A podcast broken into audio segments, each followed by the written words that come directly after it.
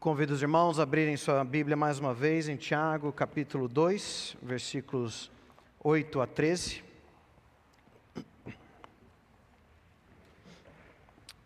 Tiago, capítulo 2, versículos de 8 a 13.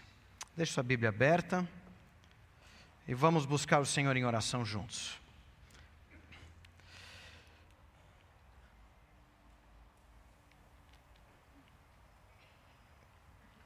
Senhor Jesus, o Senhor é o nosso Salvador e Senhor, é o nosso Rei, é o nosso Redentor. E é a tua palavra que nós vamos ouvir, estudar, proclamar essa noite. Clamamos pela tua ação em nossos corações, em nossos ouvidos para ouvir, para reter, para aplicar. E que a verdade, a, a, a lei da liberdade, a verdade do teu evangelho, transforme-nos de dentro para fora em como tratamos uns aos outros. Oramos assim, em nome de Jesus. Amém. No final de semana passada, ah, a Lila, minha filha mais velha, estava no primeiro retiro de adolescentes dela. Uh, eu, Dri e os meninos, uh, Andrew e John, nós fomos para Tupã. Tupã fica para lá de Marília, é uma, deu umas sete horas de viagem. Uh, a primeira igreja batista lá fez um retiro de jovens adolescentes e eu fui o preletor do retiro. Mas o retiro não foi na cidade, no centro de Tupã, foi num distrito, mais ou menos meia hora, mas ainda dentro do município, numa região que eu já havia ouvido muito falar. A, uma, a cidadezinha, um distrito chamado Varpa. Varpa é onde foi a, uma das primeiras, se não a primeira colônia dos letos batistas quando fugiram do comunismo que estava se espalhando ali da Rússia ah, ah, para os, os países bálticos e vieram aqui para o Brasil. Eles compraram uma fazenda lá e, num esquema bem cooperativo, eles se estabeleceram. Outro grupo foi para Nova Odessa, depois teve gente que foi para Monte Verde, e até alguns desses foram alguns que ajudaram no início a evangelizar aqui em Atibaia e teve um pouco uma, participa ah, teve uma participação no início até da Piba. Então, é uma região riquíssima em história. Nós ficamos, ah, pode passar mais uma foto aí? Ah, nós vimos algumas das casas de madeira centenárias, ainda estão em pé. Esse aí foi, era uma gráfica, fazia material, revistinha ah, de EBD em sete línguas para o Brasil todo. Mas linda, linda história ah, de como o evangelho a partir dali espalhou para tudo quanto é canto aqui no Brasil. E muito da história dos batistas ah, envolvidos também com os letos. Mas, no meio das histórias que eu vindo e conhecendo, eu fui lendo as placas e visitando os museus que tinham, eu também ouvi uma história muito triste. Contaram que talvez uns 10, 15 anos depois que a primeira colônia de Letos chegou, chegou uma outra, um outro grupo, também de irmãos batistas, mas vindo da Rússia. E eles também foram se estabelecer na mesma cidadezinha, em Varpa, que na verdade hoje não, tem, não deve ter mil pessoas, bem pequeno. Mas por causa das diferentes, em parte eu acho que por causa da língua, mas também por duas nacionalidades que não se davam bem, não puderam se unir numa mesma igreja. E começaram uma outra igreja batista. E numa cidadezinha muito pequena, pode passar mais o slide. Você tem duas igrejas batistas: a Leta e a Russa. Eu não vi igreja católica, nenhuma outra denominação. Duas igrejas batistas, numa cidade que é tamanho de um ovo mas que não se davam bem, não se misturavam, por causa da parcialidade entre eles. Tem o restante da história, vou contar no final da mensagem. Mas, queridos, isso não está tão longe de cada um de nós. Eu sei que na minha vida, eu, eu eu acho que eu já contei essa história para os irmãos, mas é, eu lembro uma vez que foi muito marcante para mim. Em maio, em 2011, eu estava com o Eduardo Mendes, nosso missionário, ah, numa, num curso e umas reuniões lá nos Estados Unidos, e a gente tinha um final de semana livre, e nós fomos para a cidade de Sawyer, em Michigan, visitar uma igreja que teve muita parceria com a PIBA ao longo de muitos anos.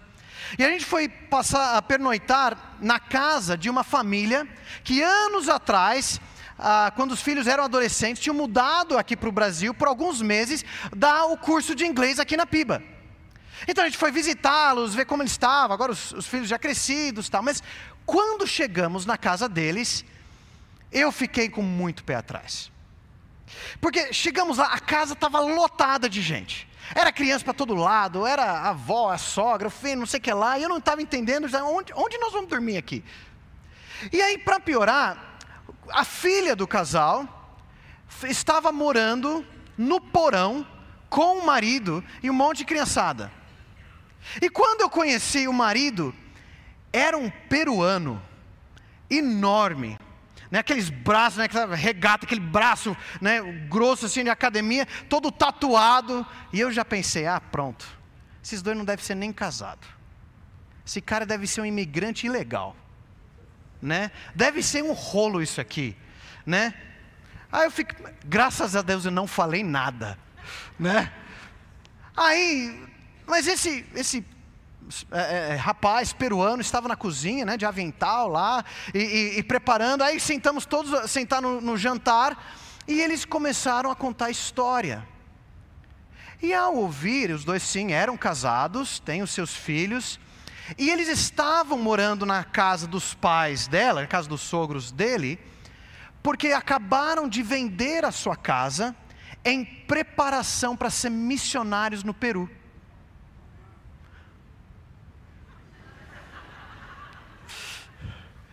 E ao, ao, observar o jeito de tratar, eu tenho vergonha de, de, de dizer o que passou na minha cabeça, mas eu vi um homem de Deus grandalhão, mas um espírito manso, carinhoso com sua família, com seus filhos, servindo ali. Queridos, como eu me arrependi da minha parcialidade. Estamos estudando um livro muito prático da Bíblia, o livro de Tiago. E o livro de Tiago tem um, um resumo que é mais ou menos assim: olha, fé genuína resulta numa vida coerente.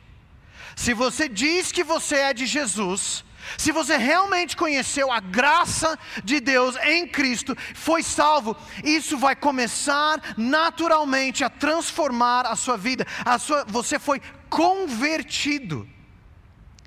Semana retrasada, no texto, nós vimos com o pastor Abel versículos de 1 a 7, e começamos a estudar sobre a parcialidade, o pecado da parcialidade. E nós vimos o problema, olha o versículo 1 do capítulo 2, Tiago 2,1: Meus irmãos, vocês não podem ter fé em nosso Senhor Jesus Cristo, o Senhor da glória, e ao mesmo tempo tratar as pessoas com parcialidade. E ele parte eh, dando um exemplo dentro da igreja. Ele fala: Olha, vocês estão lá sentados e chega um cara, todo roupa bonitão, né, anéis de ouro nos dedos, ele fala: Oh, senta aqui no lugar de honra. Aí chega um outro, né, com roupa rasgada, bem pobre, e tudo. Não, não, não, você ah, não, não, tem lugar para você. Se quiser ficar em pé ali, oh não, pode sentar aqui no chão perto dos meus pés. Eu gente, não pode, isso não pode existir dentro da igreja. Não há cabimento, não tem cabimento para isso. E pode passar, então nesses versículos, o Bima resumiu assim: somente quem conhece o Evangelho e vive o Evangelho é capaz de tratar pessoas sem parcialidade. Ou talvez eu anotei como a grande ideia não formal, né? Uh, é, alternativo, pode passar. No corpo de Cristo, lembra que o Bima falou isso? No corpo de Cristo, o Zé, o José e o doutor José são iguais. Amei isso aí. Que descreve tudo. No corpo de Cristo, o Zé, o José e o doutor José são iguais. Hoje nós vamos continuar nesse mesmo assunto da parcialidade, nos versículos 8 a 13.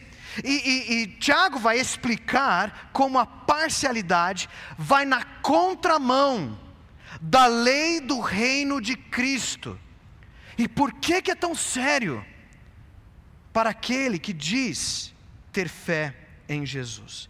E o nosso resumo, então, nesses versículos, a grande ideia dos versículos 8 a 13 é que a lei do reino nos adverte a substituir a parcialidade por amor e misericórdia.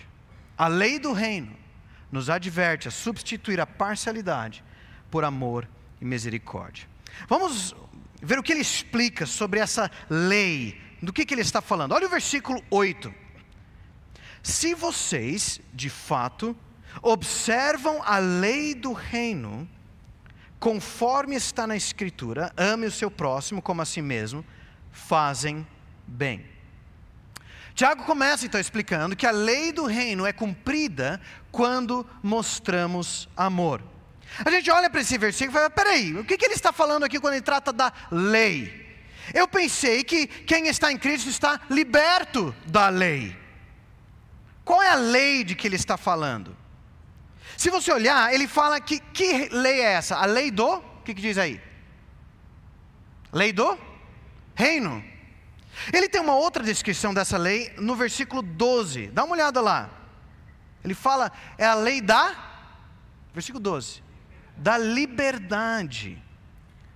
Do que, que ele está falando? Bom, vamos voltar e pensar um pouquinho. Lá no começo, no Velho Testamento, nós lembramos da história de como o povo de Israel, o povo de Deus, estava, era escravo no Egito.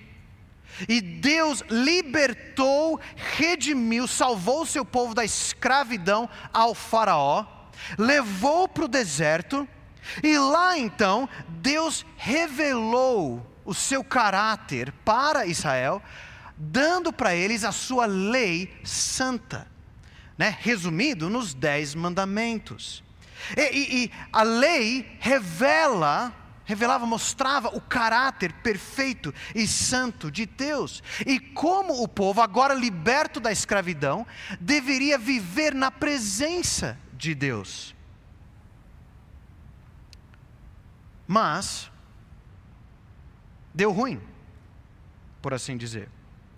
Muitos talvez até tentaram ser bastante religiosos, cumprir a lei, mas ninguém conseguiu devido à escravidão, outra escravidão, a escravidão ao pecado no coração, tanto Israel quanto nós somos incapazes de cumprir a lei santa de Deus. E por isso a Bíblia diz que estamos todos condenados ao castigo eterno, todos nós. Mas quando Deus mandou seu filho Jesus, o rei, ele veio e só ele viveu a lei perfeita de Deus, só ele viveu perfeitamente. E não só isso, mas ele ensinou, a gente vê muito isso no Sermão do Monte.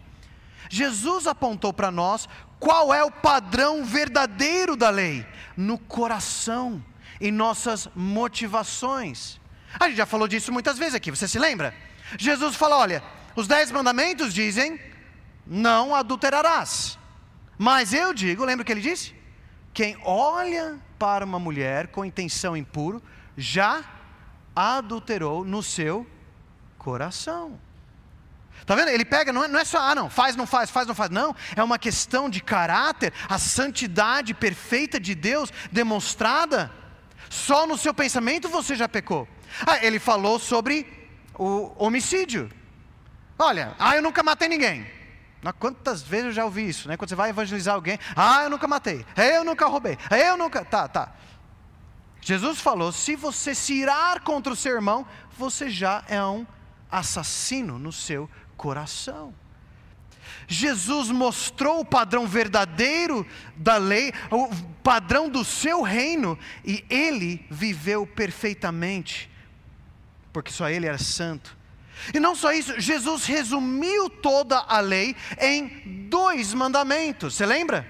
Primeiro mandamento: ame a Deus, ao Senhor com todo o seu coração. E o segundo, ame ao próximo como a si mesmo. Curioso, aqui no versículo 8 é justamente isso que ele está lembrando. Olha só, a lei se resume em amar a Deus, e como ele está falando de parcialidade, falando, olha só, e amar ao próximo. Isso que é a lei do reino. Mas ninguém é capaz de cumprir isso. Ninguém é capaz de viver o padrão do reino, a santidade, da perfeição de Jesus. Então o que, que Jesus fez? Ele pegou a minha e a sua ficha criminal como transgressores da lei. E ele tomou sobre si, morreu na cruz, no nosso lugar, para nos salvar. Agora então, quando alguém é salvo por Cristo, quando ele crê em Cristo como seu Salvador, nós já vimos no capítulo 1, versículo 18, ele é gerado, ele nasce de novo pela palavra da, da verdade, pelo Evangelho, nós ganhamos um novo coração. A lei de Deus é escrita em nosso coração. Nós somos libertos de uma, dessa escravidão ao pecado, ganhamos a vida de Jesus.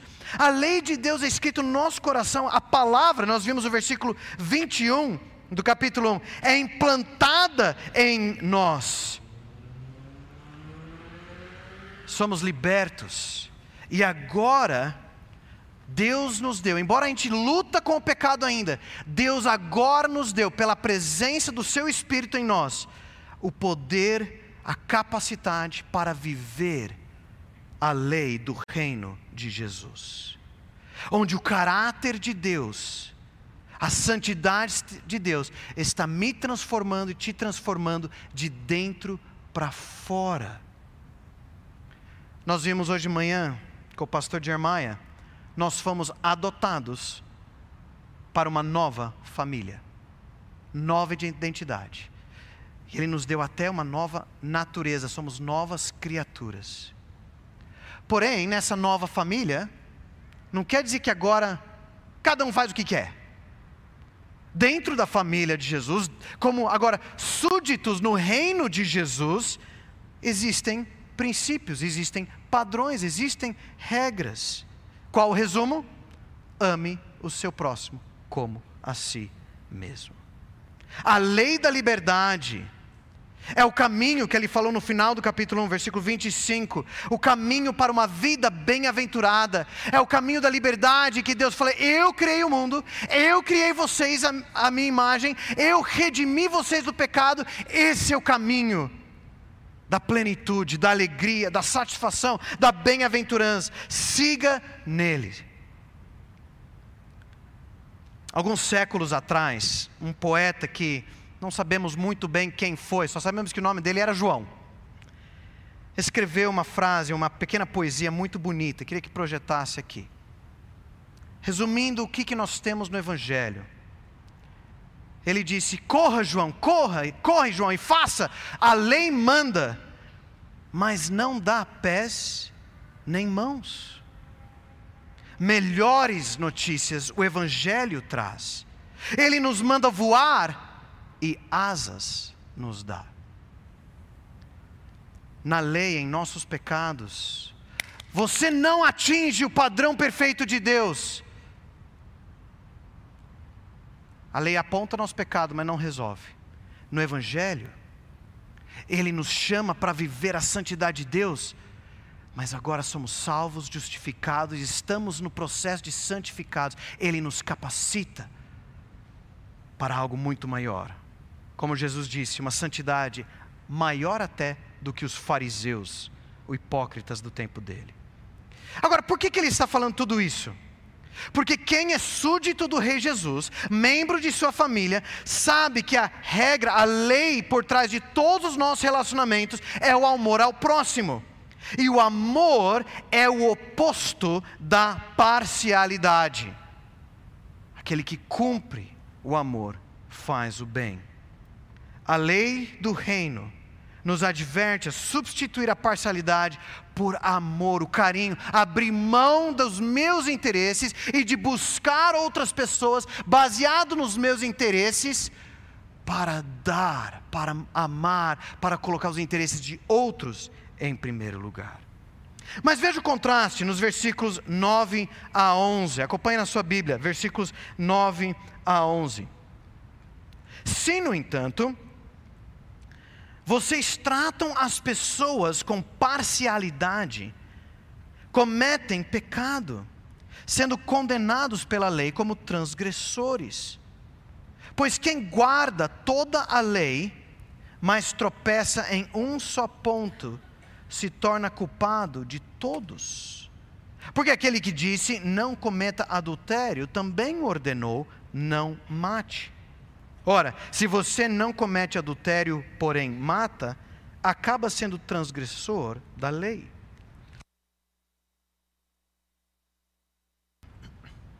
A lei do reino é quebrada quando mostramos parcialidade ele deixa muito claro que parcialidade é pecado. O que é parcialidade? A palavra literalmente significa receber ou aceitar alguém pela face, pelo rosto. Em né, português coloquial é eu vou com a sua cara. Tá bom? Ou não vai com a cara de alguém.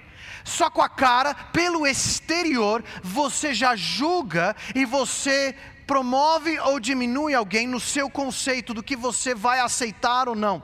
E você então está tratando simplesmente para o bem ou para o mal, baseado no exterior. Eu lembro, ah, numa das viagens missionárias que a nossa igreja fez lá para Cuba.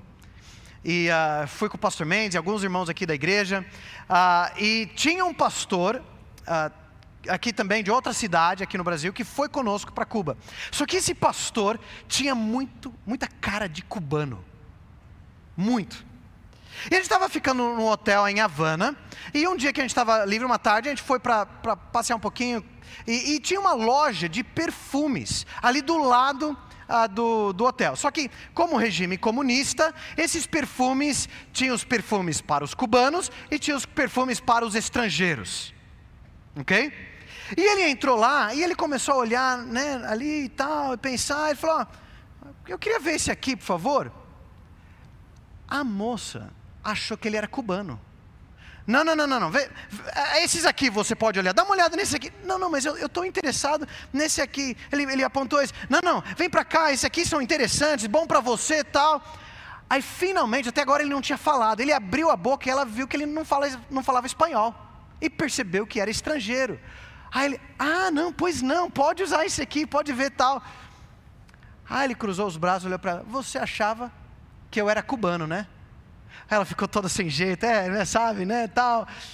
Só pelo rosto, já tratando com parcialidade e pré-julgando. Queridos, há muitas formas de parcialidade. Entre pastores. Estava lendo um artigo essa semana ah, falando sobre o tamanho de igreja e como muitas vezes pastores de igreja grande tratam pastores de igreja pequena como se fossem pastores de segunda categoria. É, você, você não é um pastor de tanto sucesso, sua carreira, se pudesse, você ia subir melhor na carreira. Ou, ou pastor, não.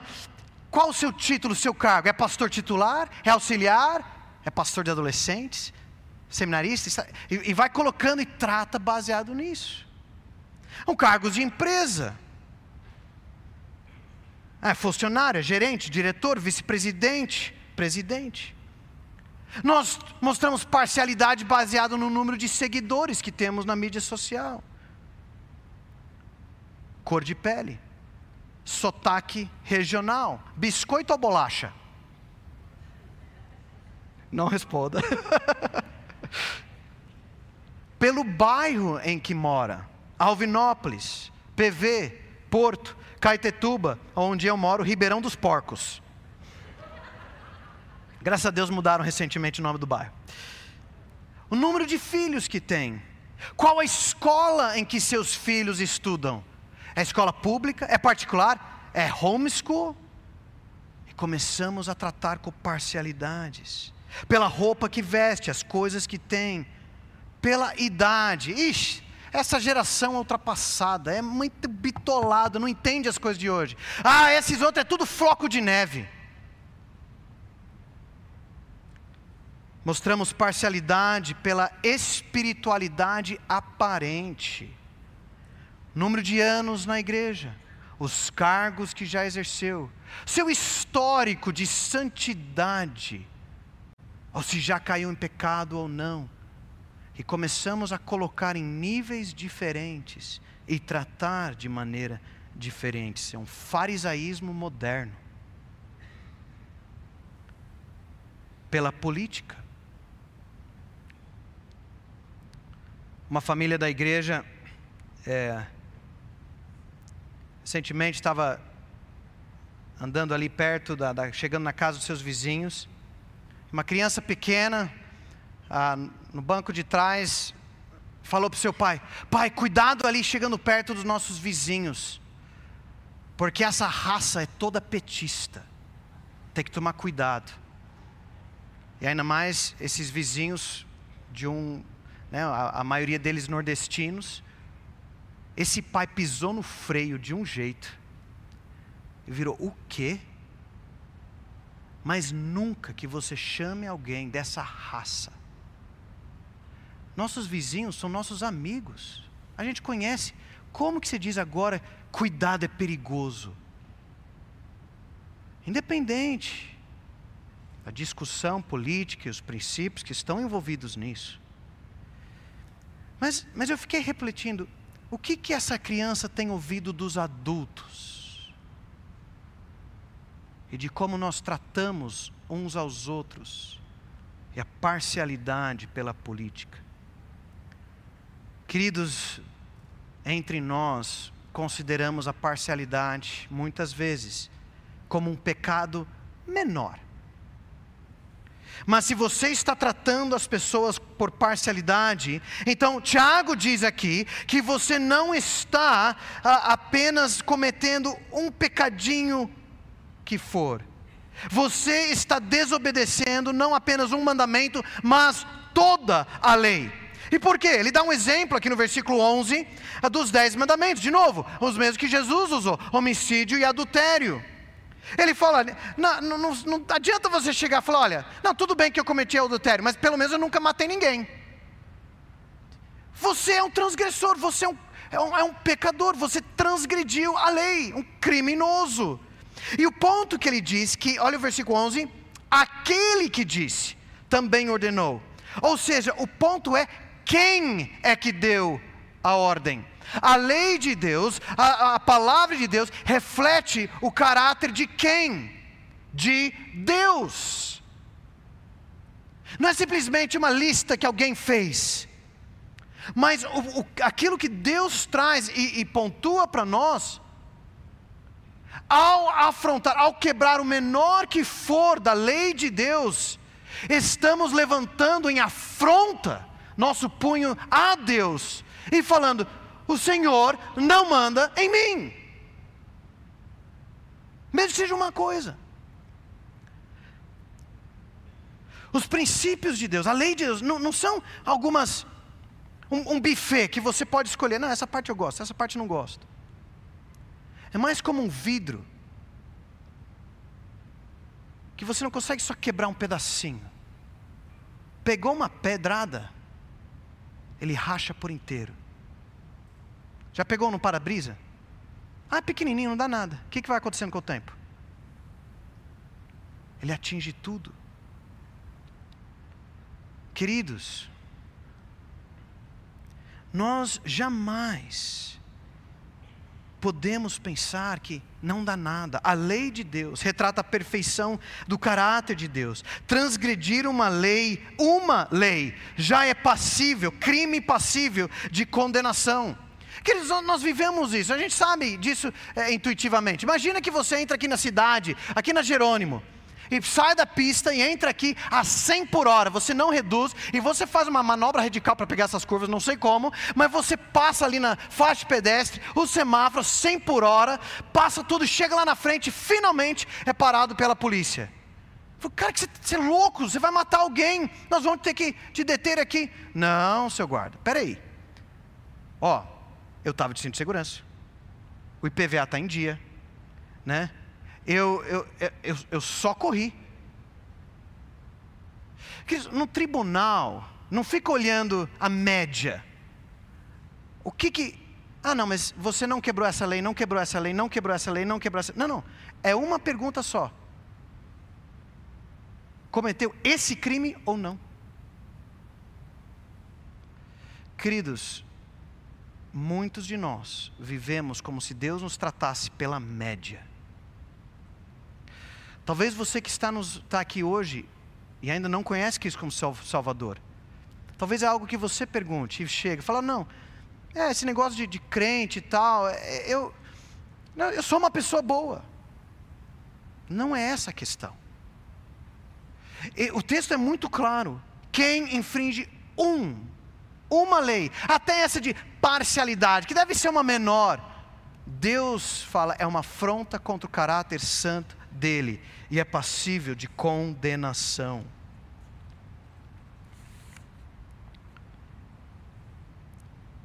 Quando, se nós confiamos nos nossos méritos, jamais passaremos. E é por isso que nós precisamos de Jesus, os méritos dele, que ele cumpriu a lei por nós. Por causa do caráter de Deus, qualquer pecado é uma afronta. E por isso, parcialidade não pode ser considerado um pecado menor. Você quebra a lei central do reino de Deus: amar ao próximo como a si mesmo. E por isso, queridos, isto não pode caracterizar o crente. Você tem ou não a palavra de Deus implantado em você? Você tem ou não a nova vida de Cristo em você? Você foi ou não perdoado dos seus pecados? Você foi ou não convertido? A lei do reino nos adverte a substituir a parcialidade por amor e misericórdia. Vamos ver os últimos dois versículos. Assim, falem e vivam como pessoas que serão julgados, julgadas pela lei da liberdade. Porque o juízo é sem misericórdia sobre quem não usou de misericórdia. A misericórdia triunfa sobre o juízo.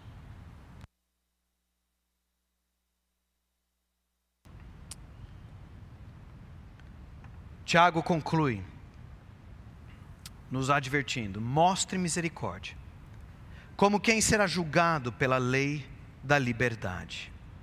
Ele, no versículo 12, ele dá duas ordens de conclusão: fale, viva com misericórdia, como quem será julgado pela lei da liberdade. Agora vamos lembrar a lei da liberdade é de que nós estamos livres, nós os salvos somos livres da escravidão do pecado, então Deus nos capacita pelo seu Espírito Santo, pela vida de Jesus em nós, para obedecer. E seremos sim todos julgados. Todos nós, os crentes, vamos comparecer diante do tribunal de Cristo, não para a condenação, mas sim para a avaliação. Você está vivendo nas palavras e ações da vida de Cristo? Nós recebemos a misericórdia de Deus em Cristo Jesus ao nos salvar e não nos condenar. A misericórdia de Deus triunfou, diz o versículo 13, sobre o juízo que eu e você merecíamos. De novo, ou de manhã, o Jeremiah falou isso. A nossa adoção como filhos de Deus foi motivada pelo quê? Que a gente era mais bonitinho, mais esperto, mais santinho, bonzinho. Não! A única motivação de Deus para nos salvar foi a Sua misericórdia. Nenhum mérito nosso. Mas, queridos, uma das marcas de quem recebeu a misericórdia de Deus é que demonstra misericórdia para outros. Deixar de demonstrar misericórdia é rejeitar a misericórdia de Deus. Não faz sentido eu pedir a misericórdia de Deus na minha vida e recusar a mostrar para os outros, porque a misericórdia é a grande evidência de que recebemos misericórdia. A misericórdia de Cristo triunfou sobre o nosso juízo. Logo, a nossa misericórdia deve também triunfar sobre o nosso julgamento de pessoas. Ah, essa pessoa não merece. Nossa, essa pessoa está muito longe. Olha a vida que está vivendo.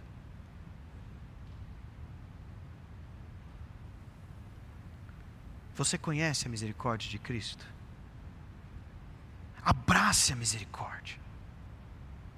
Então trate as pessoas com base na misericórdia e não critérios pecaminosos. Viva, fale, age pela lei da liberdade. A lei que ama as pessoas e não fica julgando por aparências, escolhendo entre quem vale mais e quem vale menos. Porque todos estamos no mesmo barco, todos quebramos a lei de Deus, todos precisamos da misericórdia de Cristo. Mostre a misericórdia. Mostre amor. Seja obediente pelo poder de Cristo em você. Não volte para o padrão de méritos daqueles que não conhecem a Cristo. A lei do reino nos adverte a substituir a parcialidade por amor e misericórdia. Queridos, nós temos oportunidade de mostrar isso todos os dias e nós precisamos pedir que o Senhor abra os nossos olhos para ver onde a gente nem percebe como nós tratamos pessoas por padrões humanos e parcialidade. Tem sido gostoso como igreja mostrar isso na área de missões e podemos ainda crescer muito mais. Abraçando pessoas que estão vindo como refugiados de outros países, né, os nossos irmãos haitianos, os afegãos. Como igreja, servir lado a lado com pessoas diferentes. Eu estou me unindo a outro, de outra, talvez que o mundo viria outra classe social, outra, outra carreira, outra idade, mas juntos em Cristo trabalhamos, servimos.